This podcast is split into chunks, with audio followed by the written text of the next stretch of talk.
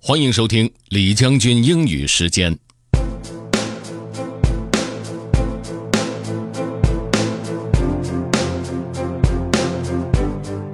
今天的朗读内容来自于一篇文章，叫做《Be Able to Walk Away》。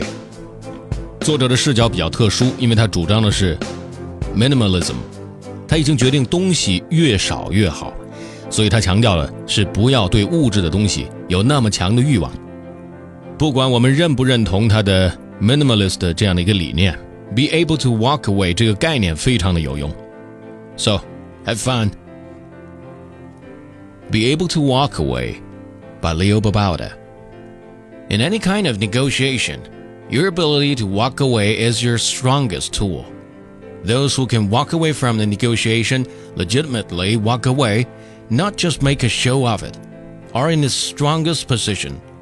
those who are convinced they need to make the deal are in the weakest position. This is true of negotiating when you're buying a car, closing the sale of your new home, haggling in a foreign flea market, or trying to get a raise.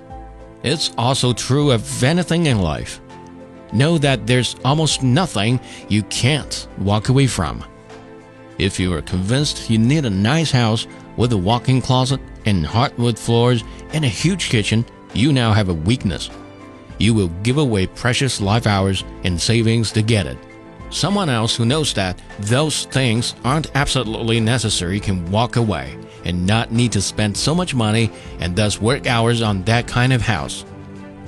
If you're convinced that you need Starbucks grande lattes every day, or an iPhone or iPad, or an SUV, or a Cooper Mini or BMW, you're in the weak position because you can't give it up. Someone else might know that those aren't essential to happiness and can walk away. If you know that the man who's treating you badly, but who you just know will change someday because you know he loves you, isn't necessary for you to be happy, you can walk away.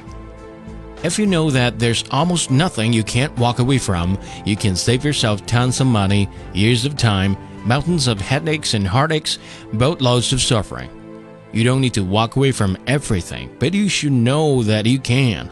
And when the cost of the deal is too great, too dear, walk away. Okay, that's all for today. Thanks for listening. This is General Lee, 李将军。明天见。